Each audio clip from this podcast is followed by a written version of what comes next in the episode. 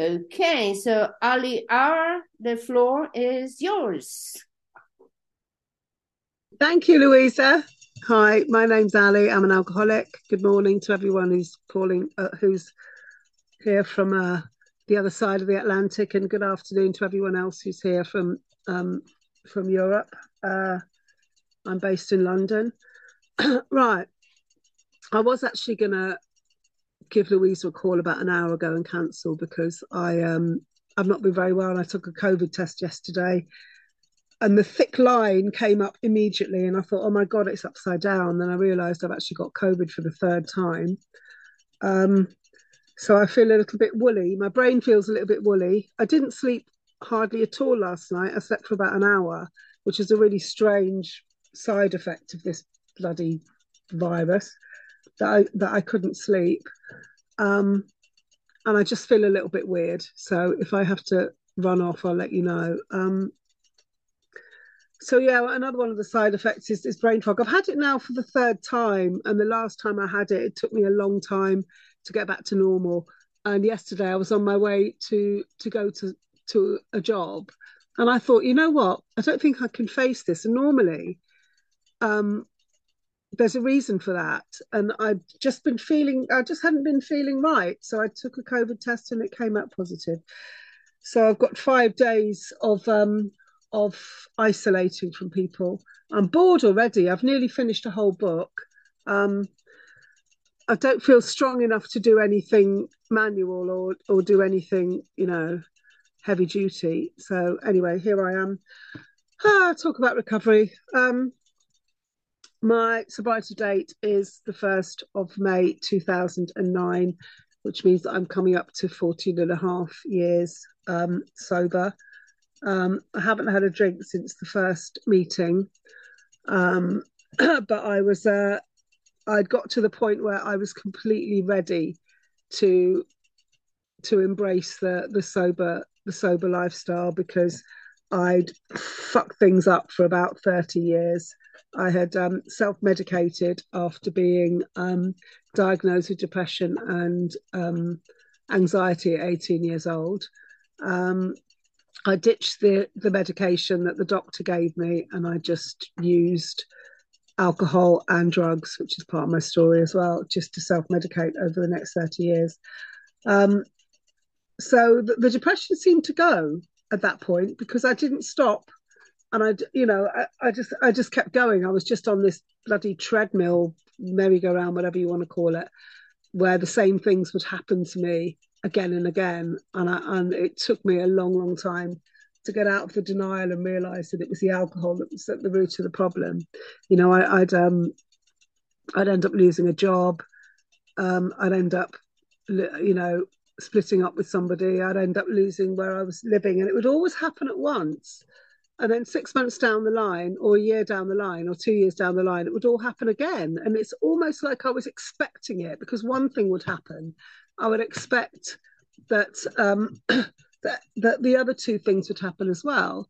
And I don't know whether that was um, that was me unconsciously sabotaging things, or that I just genuinely couldn't cope with with um, having to work and and act like an adult because I was too busy going out and partying the whole time.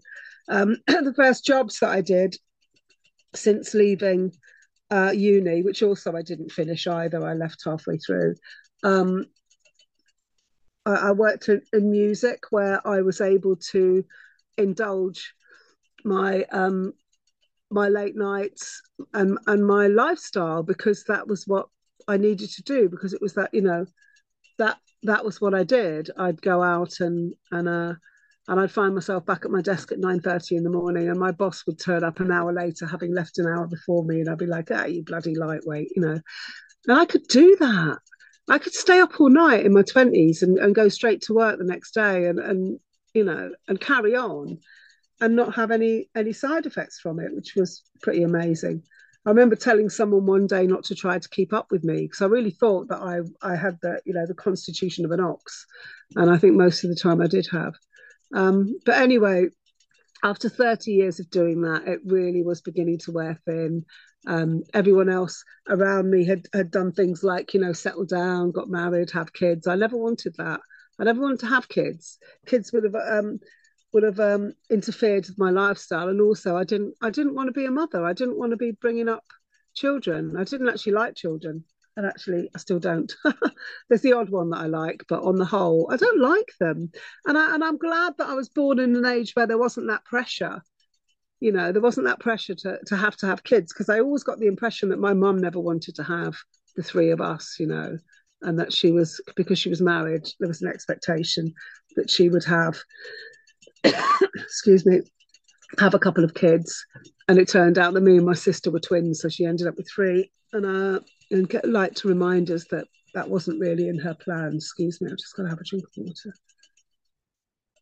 so yeah so I, I came in when i came in I was uh I was I was very angry. I was really pissed off. I was very defensive. I didn't know what I was angry at.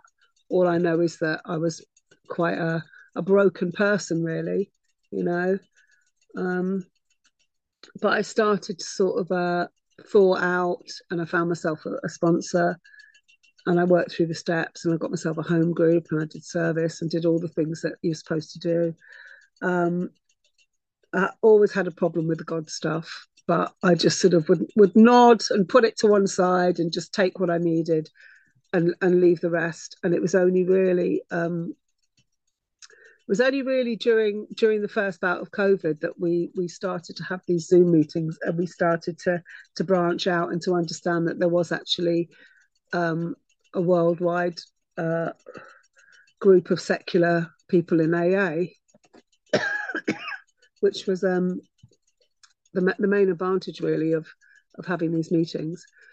Um, so yeah, so I embraced that whole alternative to AA.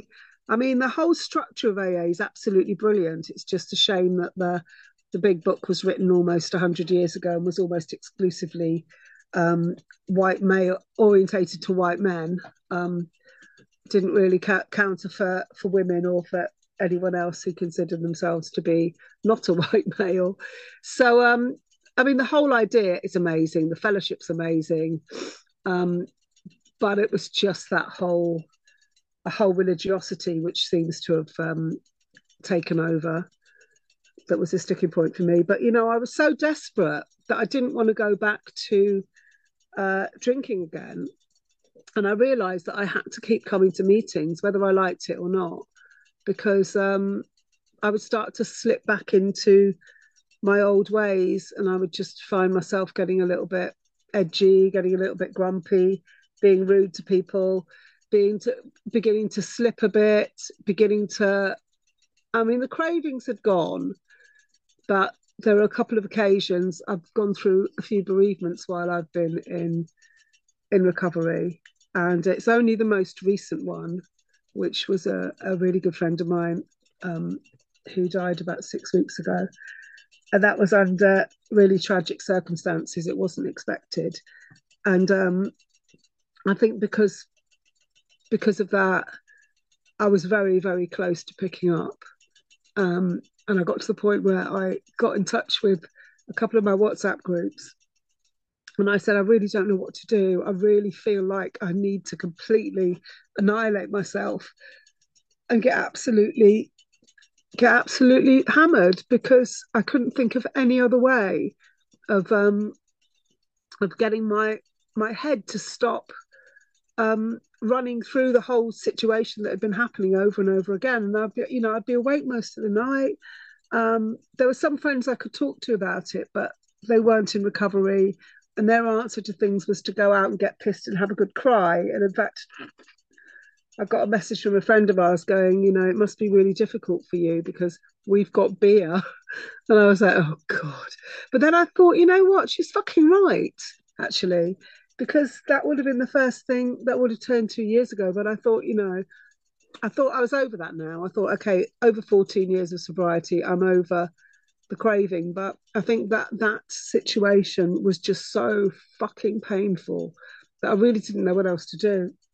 And the great thing was that the phone the phone started to ring, and people started inviting me out and saying, "Don't stay home on your own." With all this going on, you know, come out, and and I got, you know, managed to sort of get out and about when all I wanted to do was really hide, you know. Um, and uh, yeah, and um, and, and that sort of, you know, that sort of fellowship and that sort of um, that sort of support is absolutely priceless, you know.